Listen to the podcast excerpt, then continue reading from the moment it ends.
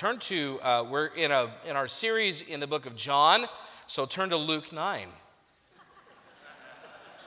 Yeah, doesn't make a lot of sense, but maybe it'll make sense by the time we get to the text.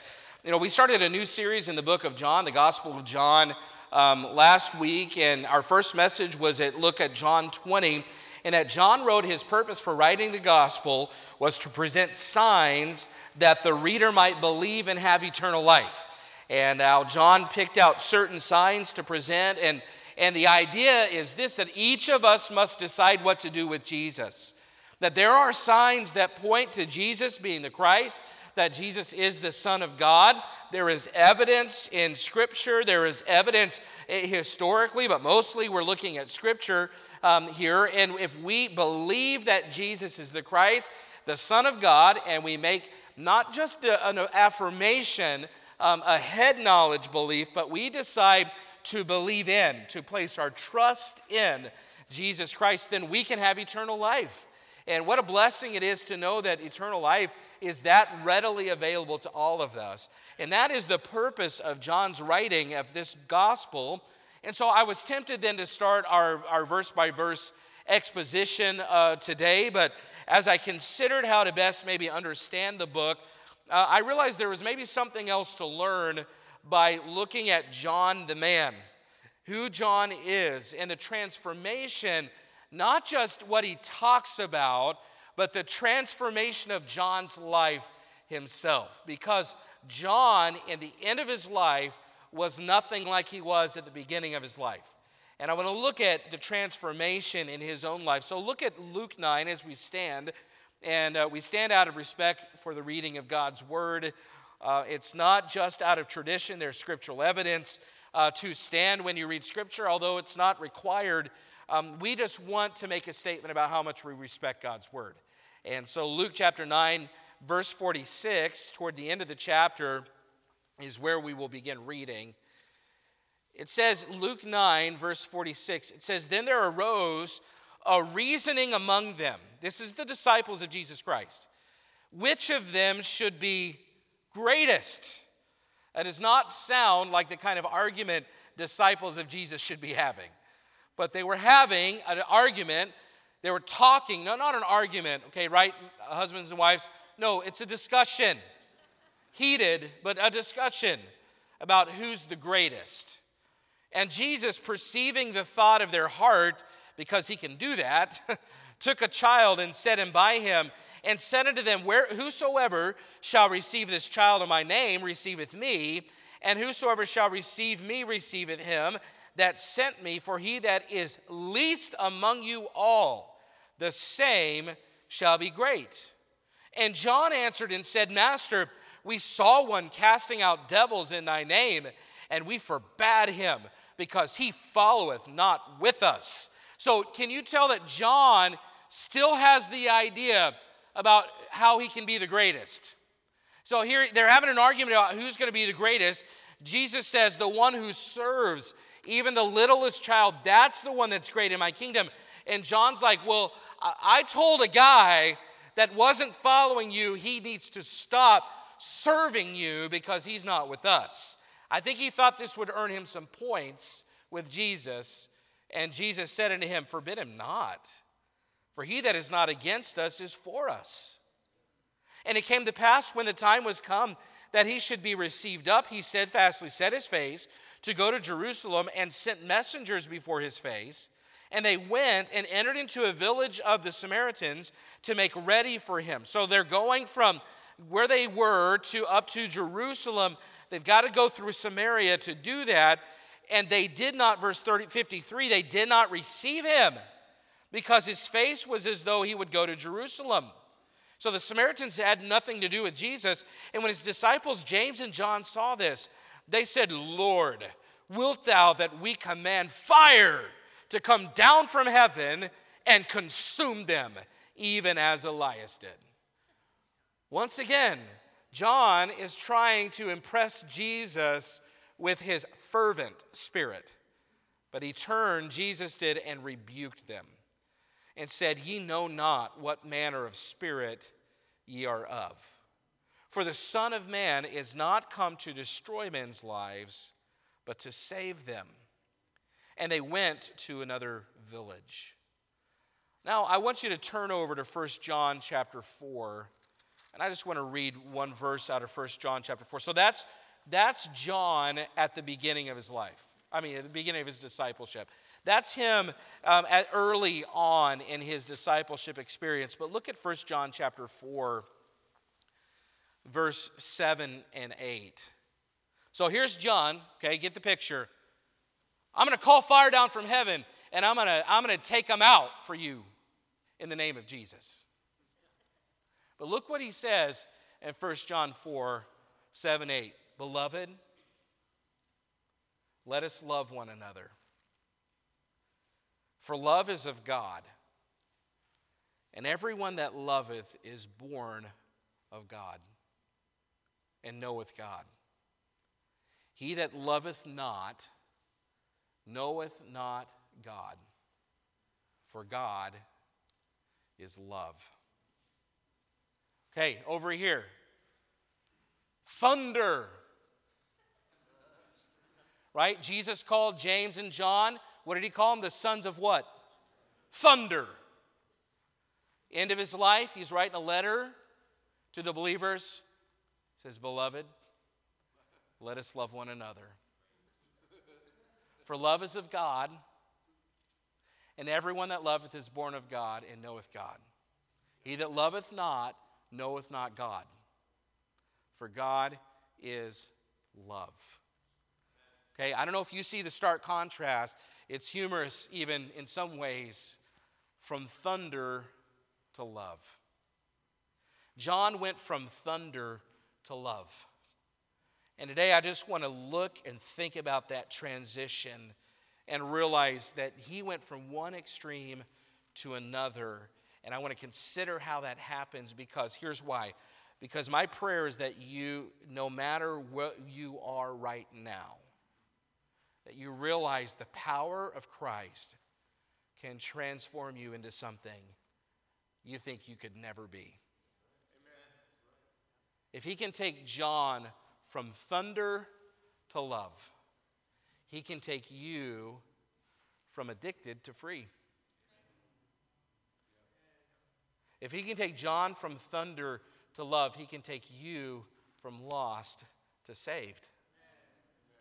There's no place that Jesus can't take you if you are willing to submit to the process of transformation. Let's pray. Thank you, Lord, for the opportunity. Lord, I pray that you'd help me as I convey this to really consider what it is that you did for John and what you can do for us. We pray that you bless the reading of your word in Jesus' name. Amen. Thank you. You may be seated.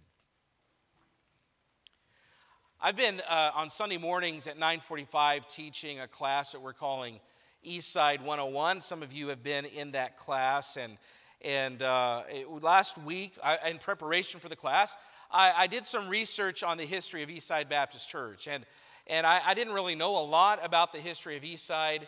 Um, and was kind of just picking up bits and pieces. It's, some of it's hard to know at the beginning.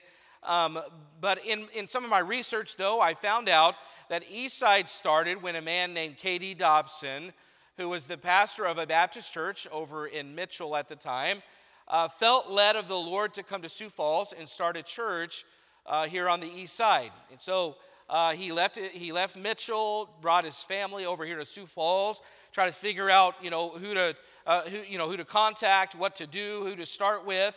And he came in contact with some families from First Baptist Church of Luverne, Minnesota, who had a hand at the beginning um, uh, with the start of this church. They got together, they started meeting, and uh, in November of 1961, Eastside Baptist Church began. A chartered, and um, actually, I should say that Hilltop Heights Baptist Church began in November of 1961. So uh, it began as Hilltop Heights Baptist Church, and then they bought some property on the east side, and apparently it wasn't on a hilltop, so they changed the name from Hilltop Heights Baptist Church to Eastside Baptist Church. They then brought, bought another piece of property on Sycamore, and then bought a, a, a chunk of property where nothing else was here on the southeast part of town and built this building And here we are today. Uh, and so I was thinking about this building, and, and many of you that are in the room, you went through that process. Uh, which was 2000, uh, you know, I don't know when uh, originally we bought the building or bought the property, um, 2007 and 8, 9, 10. Those were the years where a lot of that was going on. 2010, I believe, is when the church moved into this property. I wasn't here um, at the time, but, but those of you who went through that process, those of you who went through all of that, um, you remember the process. You remember, if we can just be transparent, you remember the attacks that the devil uh, sent Eastside Baptist Church's way through that time.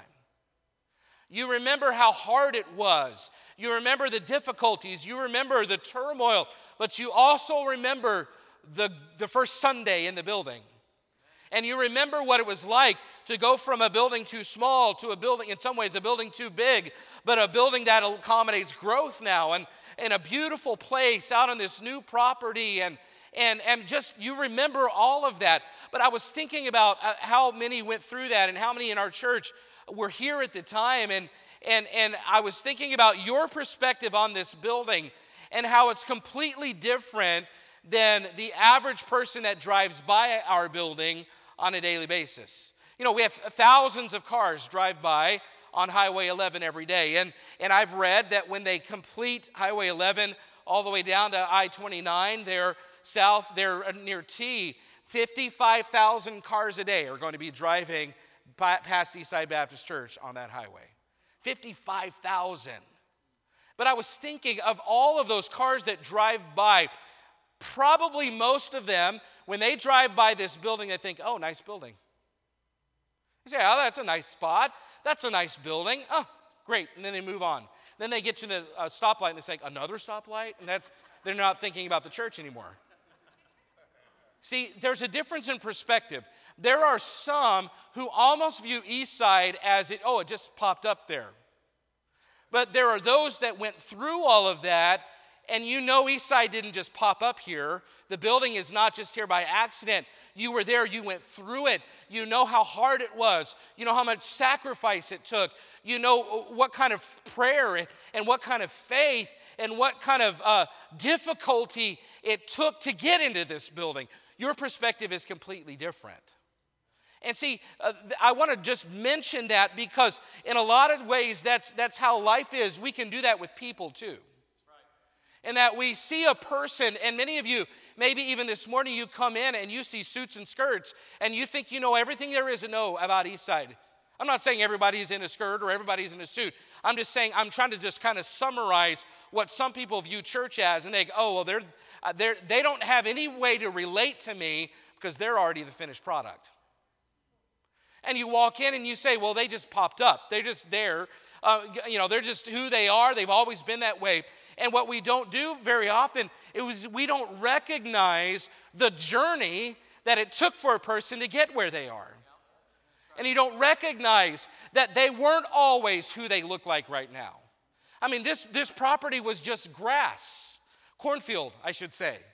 It was just fields, it was open fields. Somebody that drives by it not knowing the story thinks, oh, Eastside just popped up there. They don't know the story. But the same thing is true in people's lives. We look at somebody that looks like a finished product and we forget they started somewhere. And, and those of you who maybe you're coming in this morning and you don't have a lot of church experience and you're not, you're not polished and, and your edges are still pretty rough, you think, well, they can't relate to me. I think you'd be surprised how many people in this room that looked the part right now were exactly where you were, were at some point in their life. We do that with people. We think, well, you know, the, this person just is who they are. They've always been that way. And we forget that no, something happened in their life to get them to this point. See, we could do that with John. See, we know John. Most of us, when we think about John, we think about love. Uh, the book of John, he refers to himself multiple times. It's interesting, John never uses his own name in the book of John. He, he talks about John the Baptist. That's not John, the, the apostle. He says, the disciple whom Jesus loved. So, John was known as the disciple whom Jesus loved in John 19 and John 13 and John 21. He uses that phrase. And, and so, so, John and Jesus had a very special connection. Uh, John and Jesus had such a special relationship, a strong connection that on the cross, Jesus Christ is hanging and dying. And he looks at John and he says, Behold thy mother. As if to say, John, my mother, Mary, by the way, Mary, the mother of Jesus Christ, stood there and watched her son take his last breath. Crucified, tortured. She was standing there, but so was John. And Jesus said, John, behold thy mother, and woman, mom, behold your son. He's going to take care of you. Now, that's a pretty big deal, isn't it? That's a major ask to say, I'm, I'm going to die, and John, though, I want you to take care of my mother Mary. They had this such a close relationship, and I believe probably closer than any other of the other disciples. Jesus and John, you might could say it in today's vernacular, Jesus and John were, were best friends. John had, had an inside look into the, mirror, the person of Jesus. He saw the most amazing miracles. He was on the Mount of Transfiguration when Jesus was crucified. I'm sorry, glorified. Uh, he wrote the book of Revelation, which the Holy Spirit revealed things to him in prophetic mysteries that, that nobody else had the privilege of getting to see. We know John, though, before the word love, that Jesus loved him dearly. John lived into his 90s and a primary theme of his writings is love. He gave us John 3:16 for God so loved the world. He wrote, Beloved, let us love one another. We already read it. In 1 John 4 19, he penned, We love him because he first loved us. And he said in John 13, he wrote, By this, these are the words of Christ. It's our church theme. He said, By this shall all men know that ye are my disciples, if ye have love one to another. John, if we're looking at where John ended up, he ended up over here, and his banner says love. Love. That's John. But that's kind of like driving by Eastside Baptist Church and assuming it's always been there. Because it's not taking into account where he started. Because John ended up over here as love, but he started out over here known for judgment thunder. I, I actually kind of like the phrase when Jesus said, the sons of thunder. You know, I mean, it probably wasn't completely a compliment, but you know, part of you as a man, you're like, yes, son of thunder.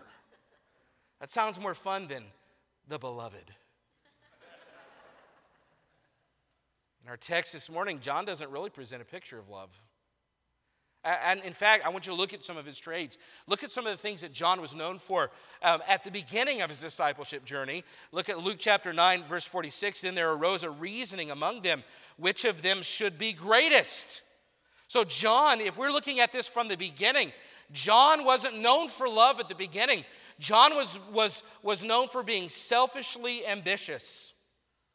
You say, Well, I can't believe that you'd say that about John. Well, it's right here in our text. I know this text is describing the apostles in general, but this attitude about greatness was primarily coming from James and his from John and his brother James. Uh, keep your place here in Luke 9 and look over at Mark chapter 10. So back to the left, Mark chapter 10. I want to read a few verses out of this, and this this gives the same uh, um, the same idea here, the same kind of account in Mark chapter 10. Look what it says in verse 35. So you say, okay, well, Jesus was saying that ye all, they were all having this conversation about who's the greatest. And so for you to single out John as being selfishly ambitious, it's not really fair. But look at Mark chapter 10, verse 35. It says, And James and John, the sons of Zebedee, come unto him, saying, Master, we would that thou shouldest do for us whatsoever we shall desire. So they come to Jesus kind of like little kids. Uh, is your kids, your kids ever come and they like butter you up a little bit before they ask for something? Our kids are good at this. Jace is good at this because, you know, he knows mama will just do whatever for him. He said, Mama, I love you. Can I have 30 minutes on the Xbox? Those two go hand in hand, by the way.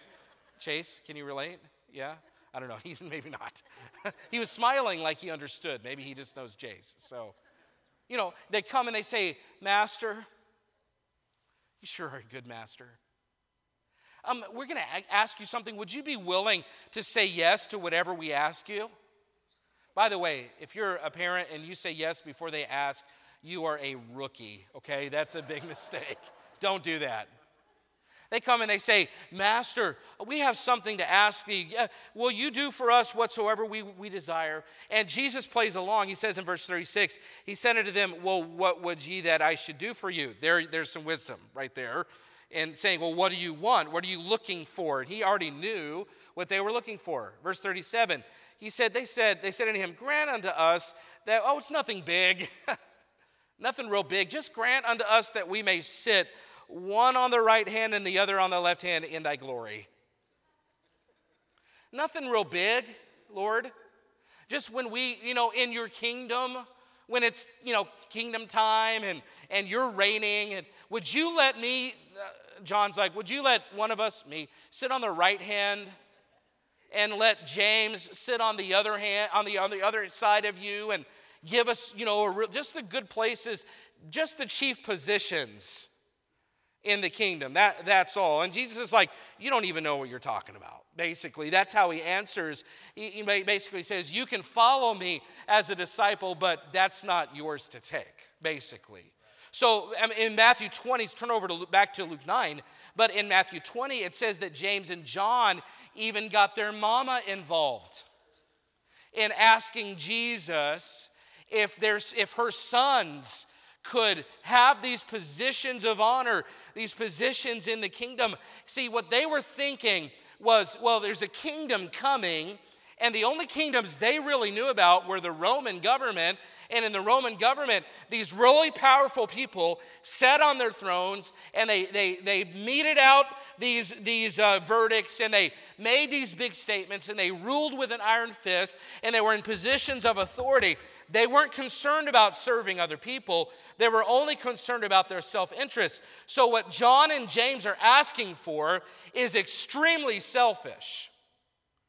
They're not asking in such a way that says, God, we want to, Jesus, we want to serve you. We want to serve with you. No, they're asking, they're saying, we want to reign with you. Okay, John, who we know as love, he started out as thunder, selfish, ambitious. Look at Luke 9, verse 49. Uh, John, John was also intolerant. So he started out selfishly ambitious. He also started out as intolerant. Look at verse 49. And John answered and said, Master, we saw one casting out devils in thy name, and we forbade him because he followeth not with us.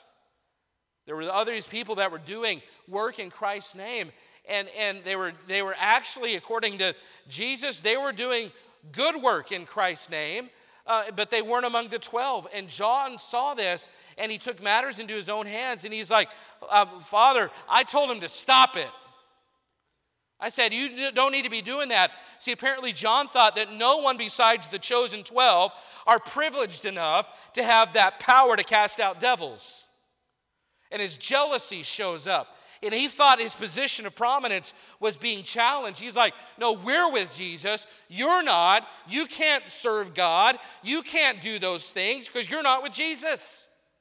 But the man that, G- that John was referring to must have at some point been endowed with the power from Jesus Christ to do that. I mean, we don't know much about the story, but he was casting out devils. I mean, he was doing something in the name of Jesus Christ. So all we can assume is that at some point, Jesus granted that power to him. I mean, I don't know the whole story, but what Jesus says basically backs that up when he says, Forbid him not, for he that is not against us is for us. Clearly, the man that was working was not working against Jesus. And so John, here he is, he's threatened, and, and he's, he feels like it's him, it's his up to him to take matters into his own hands. And Jesus says, not everybody is exactly like we are, but it not, doesn't mean they're not doing some good. And by the way, I, am thankful, and I was saying this in the East Side, I'm thankful we're uh, East Side 101, we're independent Baptists. And I'm thankful that we're Baptists. I'm thankful that we follow God's word. But it doesn't mean we're the only ones out here doing anything good for God.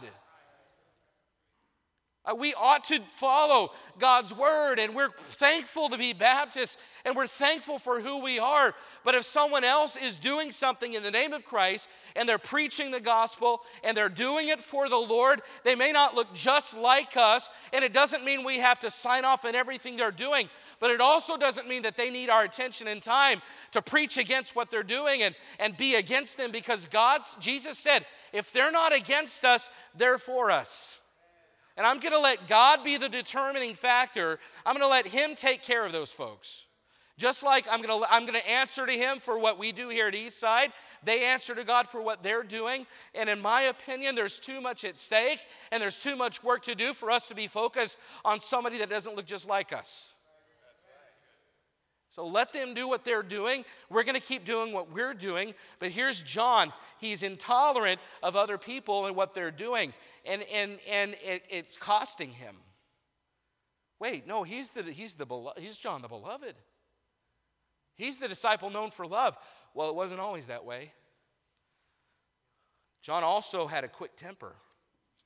Look at verse 51. It says, It came to pass when the time was come that he should be received up, he steadfastly set his face to go to Jerusalem and sent messengers before his face. And, and they went and entered into a village of the Samaritans to make ready for him. And, when they, and they did not receive him because his face was as though he would go to Jerusalem. And when his disciples, James and John, saw this, they said, Lord, wilt thou that we command fire to come down from heaven and consume them, even as Elias or Elijah did?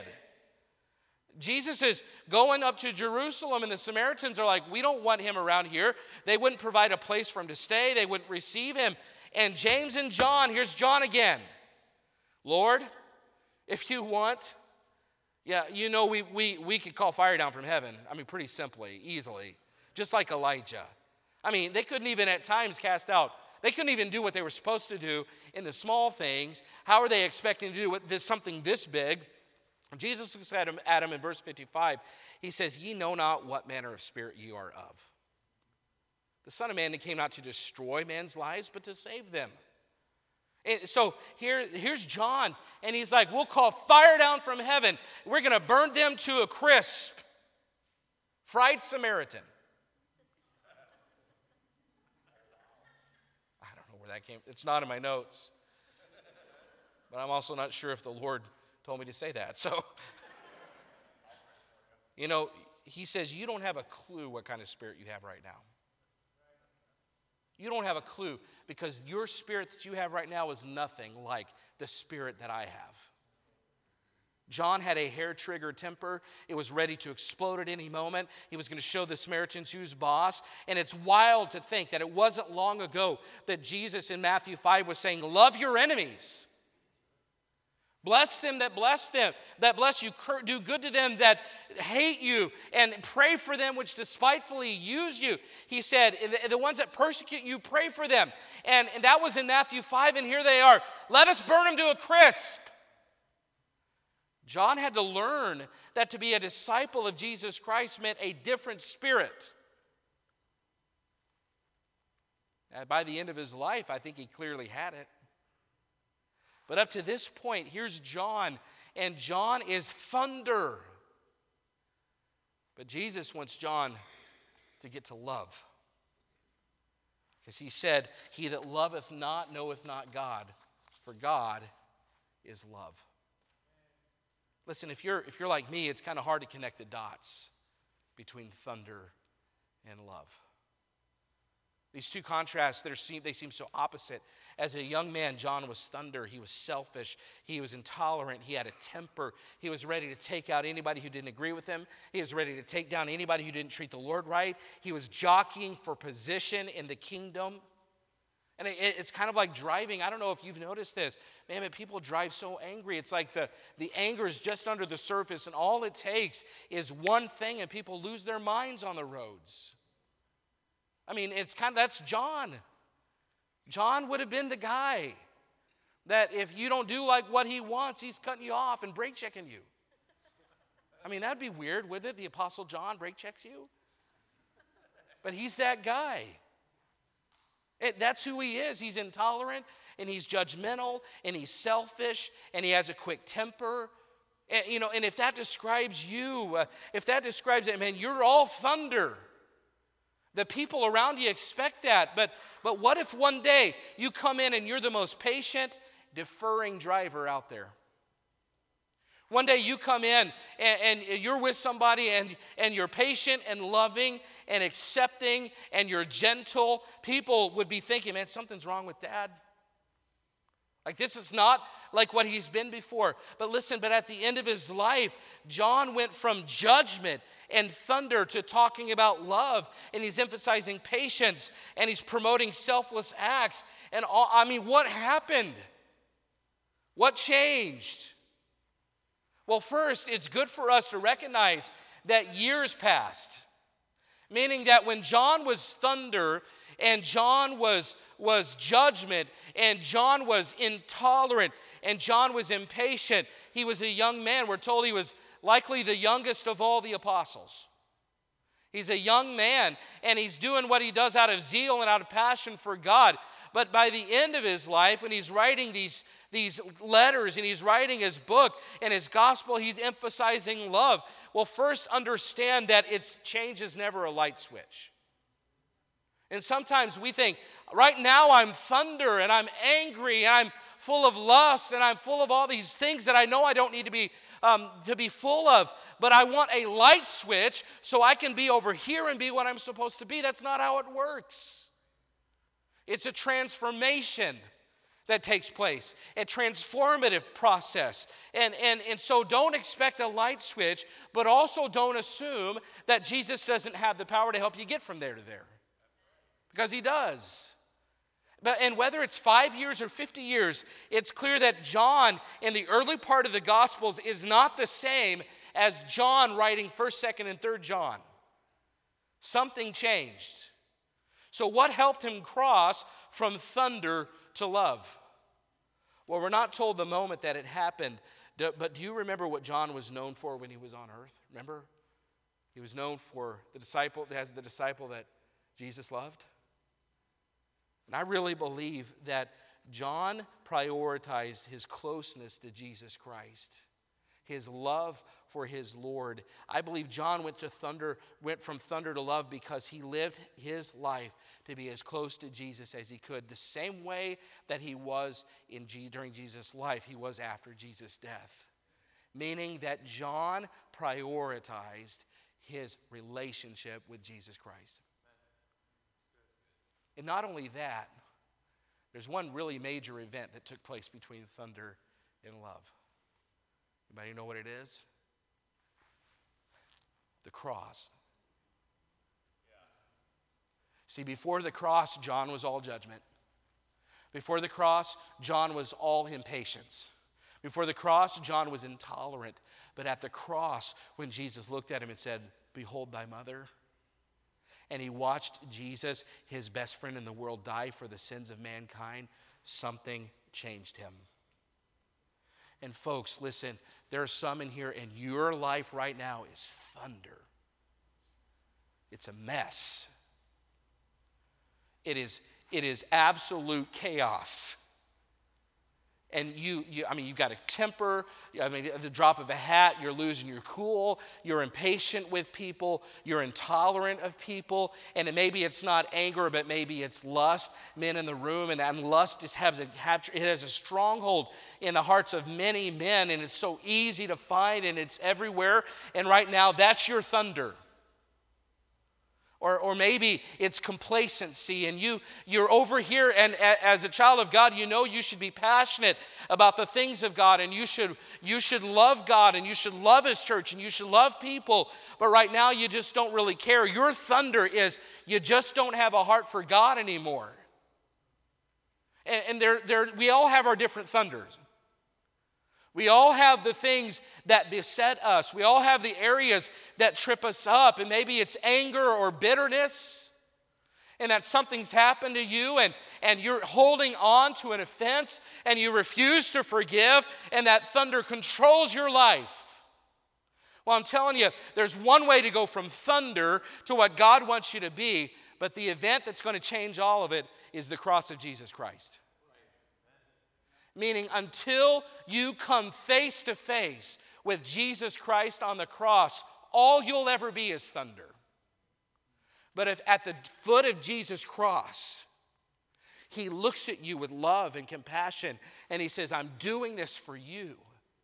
I'm dying on this cross for your sins, the sins of thunder that own you right now. I am dying right now for your sins.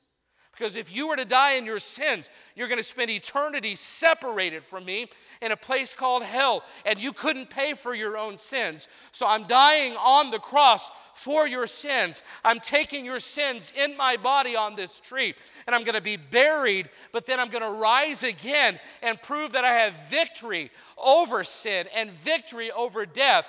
And if you will just meet me right here at the cross, I can transform your life from thunder to love. Or I can transform your life from lust to freedom. I can transform your life from bad husband, absent father, to good husband and present father. I can transform your life from bitter and unforgiving but when you see the cross and you realize that Jesus, the Son of God, forgave us of all of our sins, which are far worse than what anybody has ever done to you, He forgave. When you realize what He did on the cross, He can take you from bitter to forgiving. Listen, there's, it, we're all in a different place. We all have our thunder. We all have this over here that keeps us from where we ought to be. But the one place that you need to meet Jesus Christ is at the foot of the cross. And recognize there's no sin he can't help you overcome. There's no, there's no sin he can't break you free from. And he wants to take you from thunder to love or whatever he wants you to be, but you're going to have to meet him at the cross in salvation. And some of you this morning, your sins are bound I mean, they're, they're, they're, they're tying you up and you have no hope of getting free from them. Well, you do through Jesus on the cross. But there's also Christians in here, and sin has you bound as well. Well, it's still the cross. That's where you find forgiveness. That's where you find victory. In fact, He's already given you victory. You simply just have to accept it. There's nobody in this room that's, whose thunder is too loud for Jesus Christ to transform your life.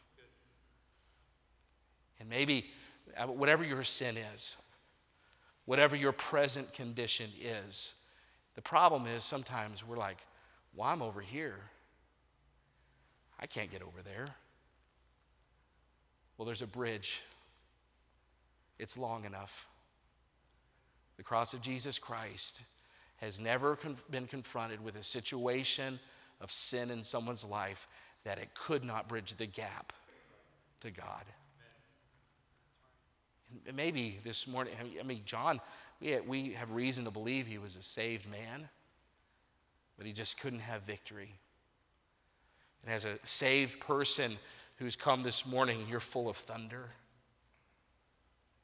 The cross is where it starts, but remember what John was known for the disciple whom Jesus loved, meaning John prioritized closeness with his Savior. And right now, you're thinking, I don't even know where to start. Here's how you start you start by prioritizing your relationship with Jesus Christ on a daily basis. I mean, some of us, some of you are young, like John was, and you got zeal, but you've made lots of mistakes. Listen, it doesn't matter what you've done or where you're coming from. He can take you from thunder to love. Some of you are young in Christ and you just got saved and you're trying to figure this all out. And you think, how am I going to bridge the gap from here to there? You don't have to do it all in one shot. If you will simply prioritize your closeness with Jesus Christ on a daily basis. Walk with God, lean on Him, be as close to Him as you possibly can. Get up and read your Bible and pray and spend time with God's people in God's church and, and, and grow in truth. If you will love God and you'll love the brethren and you'll love truth, I'm telling you, those three things will help you walk close to Jesus Christ. And before you realize it, He's transformed you and you didn't do anything except submit to the process. He does not ask you to leap the Grand Canyon. He simply asks you to take a step, and then He builds the bridge as you go. Now, it's a life of faith, and it's scary. But if you'll say, okay, Lord, I can't get from there to over there without your help, but I will wake up tomorrow and I'll read my Bible. Oh. God, I can't get from there to there in one step, but I will. It's Wednesday night. Boy, Wednesday nights are hard.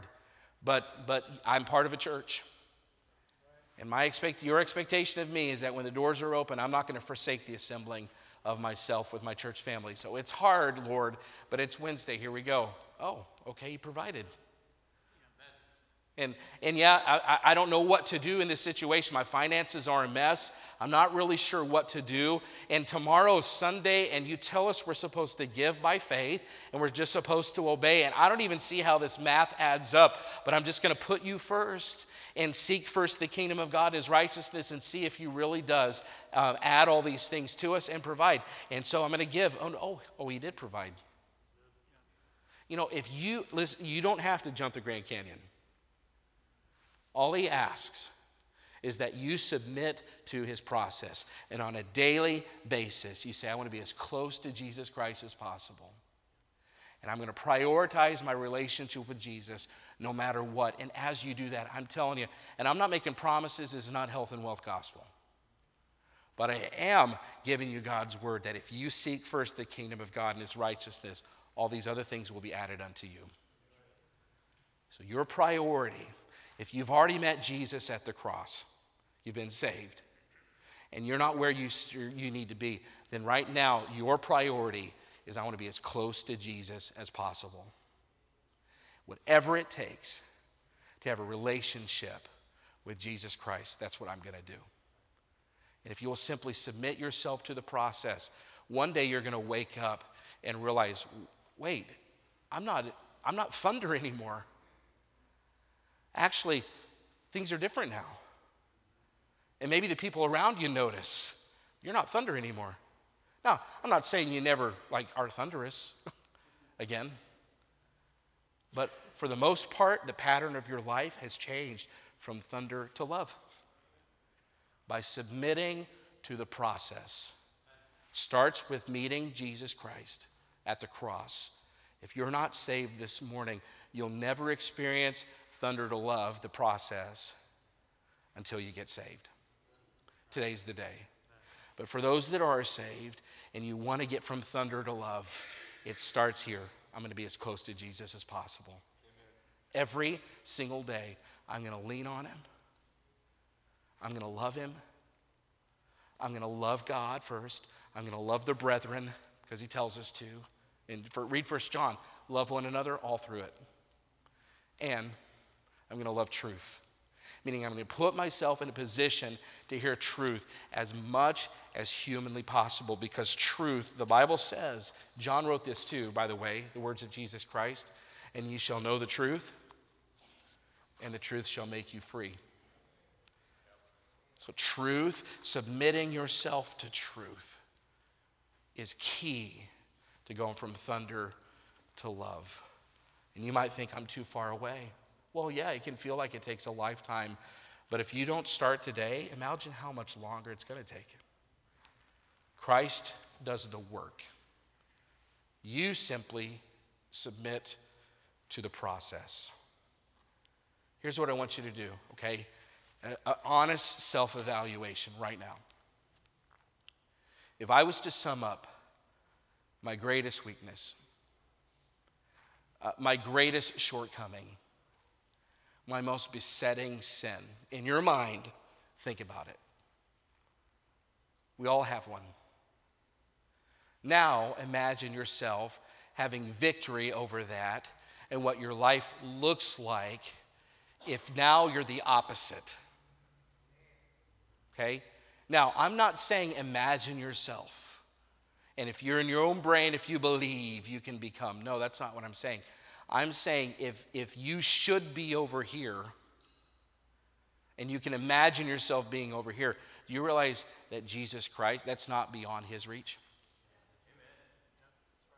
So, all the things, all the labels that you carry right now are not permanent. He wants to take you from thunder to love, and all it takes is to meet him at the cross and then submit to the process of walking as closely to Jesus Christ on a daily basis as is humanly possible. Listen, we, we talked about the building at the beginning. We're talking about, look around, you see a lot of people, a lot of people that look the part this morning. But anybody this morning that's not a Pharisee would look at you and say, This had nothing to do with me. No, the reason I'm where I am today is because I humbled myself at the cross and then I submitted to the process and I put myself in position to be as close to Jesus as possible. How? Well, I loved God first, put Him first. I loved the brethren. I surrounded myself with people that love God and will help me. By the way, you're not supposed to do this on your own. You need a body of believers to help you in the process. But third, then I submitted myself to truth as much as possible, and I knew that truth is what's going to change me. Say it has nothing to do with self motivation. It has nothing to do with my own strength and effort. No, I simply met Jesus at the cross, then submitted to his process by walking with Jesus as much as I could. And look at me now. has nothing to do with self help. It has nothing to do with a will to change ourselves. It is meeting Jesus at the cross and submitting to his process of growth. And if you'd be willing to do that today, God can take you from thunder to love. If He can do it for John, and He can do it for you, and He can do it for me, then He can do it for anybody. And He wants to. Let's stand together. Every head bowed, every eye closed.